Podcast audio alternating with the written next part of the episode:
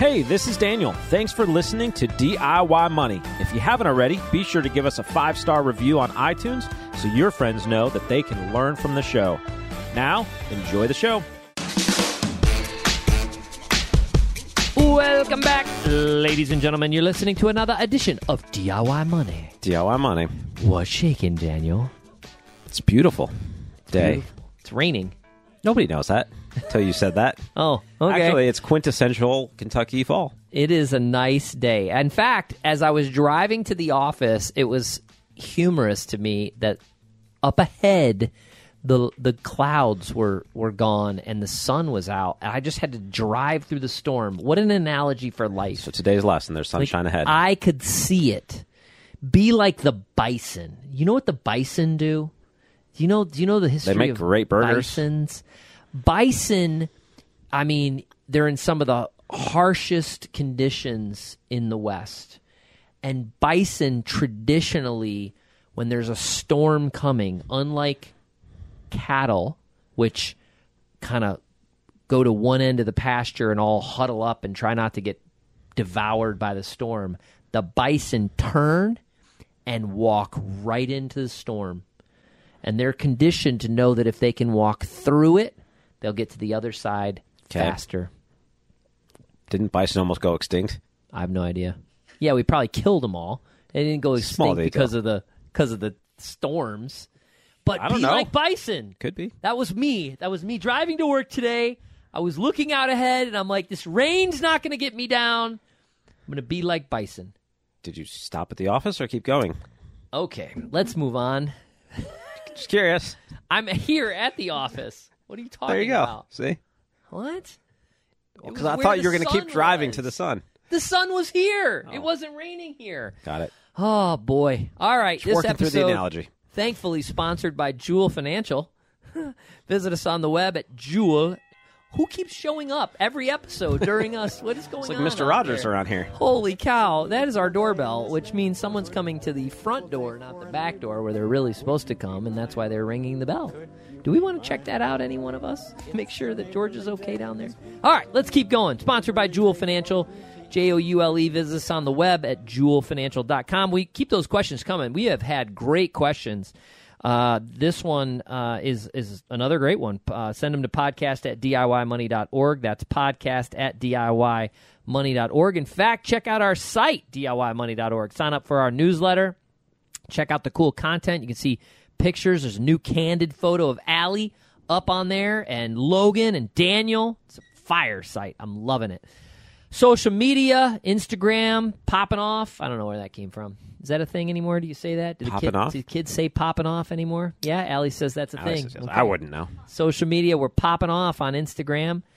I don't know. Sometimes I'm more active on Twitter than not, but sometimes I'm not. Whatever. I go back and forth on that. All right, we got a question from Eddie today. Eddie, what do you got? DIY!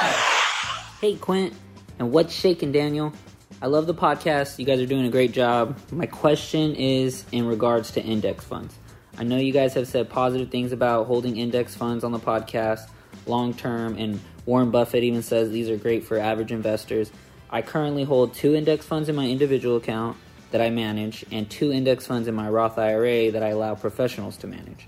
My concern is that the returns in my Roth IRA are being affected by fees and expenses. Should I be contributing to my Roth IRA on my own in my personal account, or is it best to let the professionals make up for the fees and expenses in the long term? What is considered a low expense or sales charge for contributions? I am emotionally equipped for long-term investing, so I'm starting to be convinced that free commission and low expense indexes are a better fit for my Roth than allowing the financial advisor or the broker to erode the returns with front-load or back-loaded fees. By the way, which one of those are better? Okay, Eddie. Great question. I pulled this out of the mailbag from like 2 years ago. 407 years ago. Okay. I was going through old emails that we hadn't looked at. Either they were, written email, questions, not an audio file. And I find this one, and I'm like, wait a second. We've never looked at this. And I click it. It was a great question. I thought it was appropriate because there's a lot of people especially who are listeners of this show who have been reaching out to us and dialoguing about utilizing a financial advisor. So this question is really in relation to why would you pay for financial services? Why would you pay for advice? How should you pay for advice? And we'll touch on it, albeit briefly. It's a vast subject. It's up for wild debate all the time. It's an area we're very familiar with because we're in the business. First of all, a couple of things that you mentioned, index funds versus managed mutual funds. You didn't mention that, but let's just talk about it. Index funds are a passive investment strategy. They often hold a basket of stocks that are tied to some sort of, I try not to use this in the definition, but some sort of criteria. Let's call it that. Criteria of assembling investments. There you go. So the S&P 500, 500 of the largest companies in the United States of America. They have profitability metrics they have to obtain over a period of time. That is an index. The Dow Jones Industrial Average, which is 30, has been traditionally industrial companies. That's kind of changed over the time. Also some criteria. That is an index. There is a Russell 2000. Russell is a company. Actually, S&P, Standard & Poor's, is a company that track these. They make decision on who goes in, who goes out. Those are index. Those are passive investments. Fascinatingly enough, they're not as passive as you think because they're often replacing individual stocks that maybe don't meet that criteria any longer. Maybe they've fallen in size or profitability or whatever the case may be.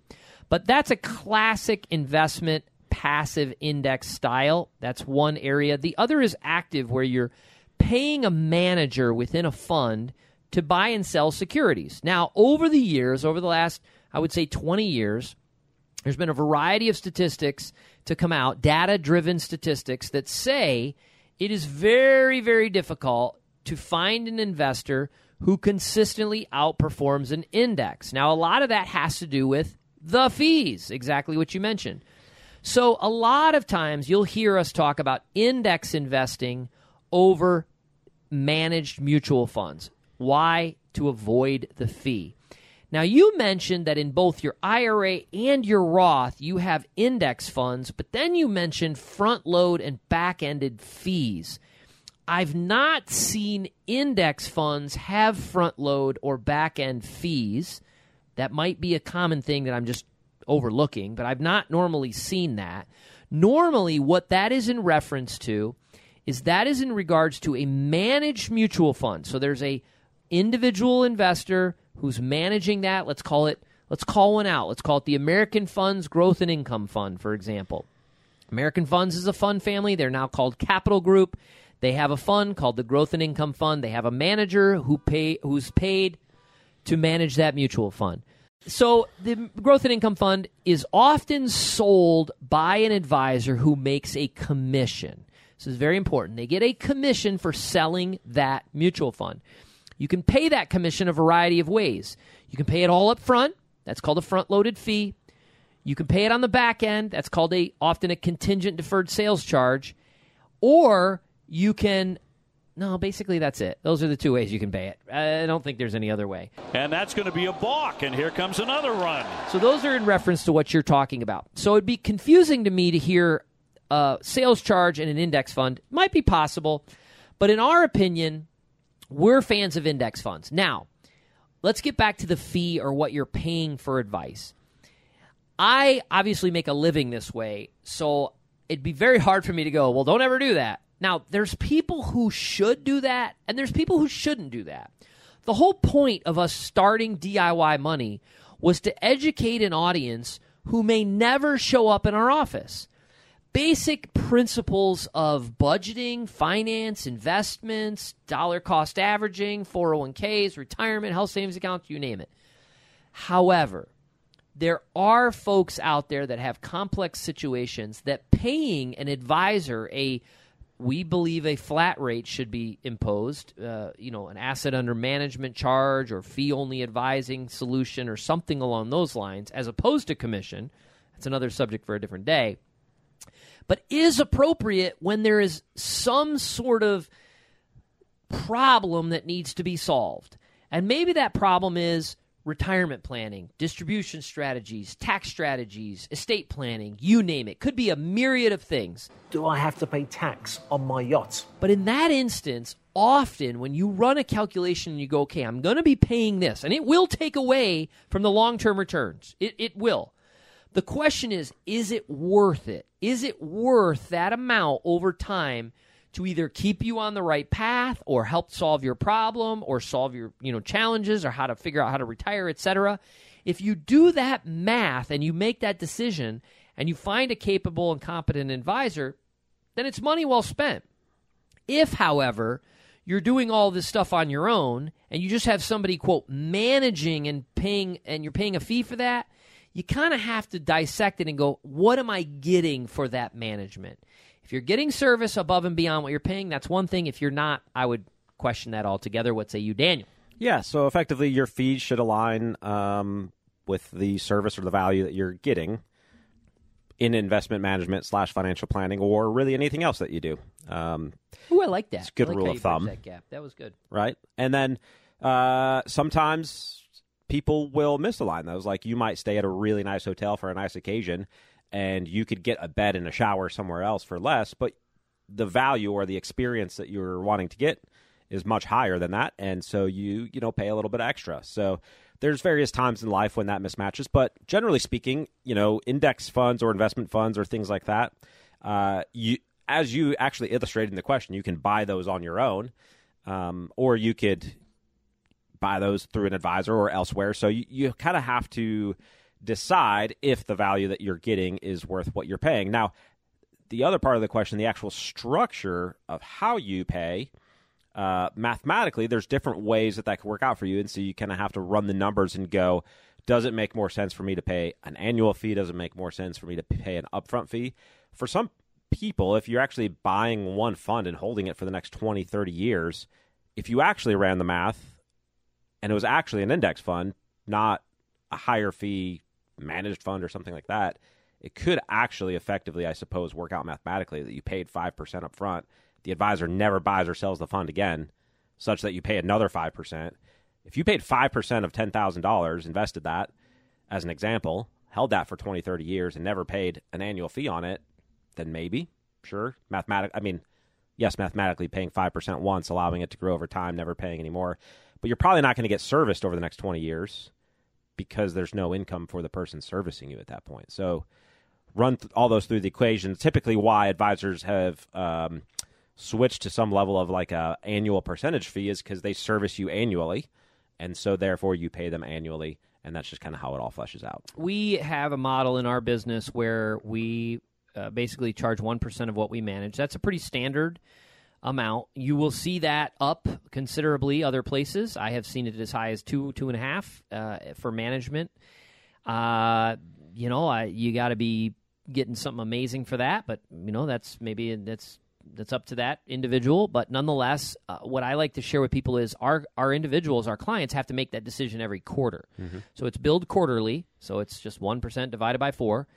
And it's billed directly to accounts, and they have to make that decision. If they are getting value beyond what our fee is, then they'll stay, and if not, they'll leave. And there's no lockup provision or anything like that. I think that relationship, if you're looking for an advisor and you're doing that, that is a mutually sort of valued relationship. The advisor must provide value for you to stay. You must see value in order to keep paying. And I think in that regard, that is an acceptable financial advisor relationship. I wouldn't practice any other way. And when I started in business, I was a broker, traditional sales broker, calling, dialing for dollars, selling commissionable products, you name it.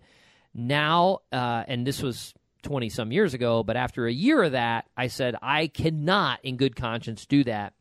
And I made a decision, if I can't make a living doing service and providing a service and getting compensated for that service, I'll have to go into a different business. Thankfully, we've grown the business. It's been a wonderful business over the years through all the ups and downs, and we've done quite well. So that's the relationship I would look to enter. I would be very leery of anything else, in my personal opinion. Do you agree, Daniel? Yeah, or understand why you would be going to something else as an alternative. Yep. I mean, it goes back to what we talk about with investments. Know what you want and why. Know what you're paying and why you're paying it. That's right. Great. All righty then. All right, Eddie. We'll send you a $25 Amazon gift card for that question. Thanks for sending that in. That was very helpful. All he did was sent us an audio file to podcast@DIYmoney.org. That's podcast@DIYmoney.org. Remember, friends, the secret to wealth is pretty simple. Live on less than you make. Invest the rest and do so for a very long time. Make it a great day. Check it out. Check it out. Check it. Check it. Check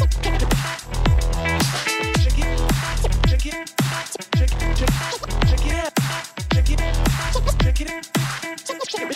Check it out.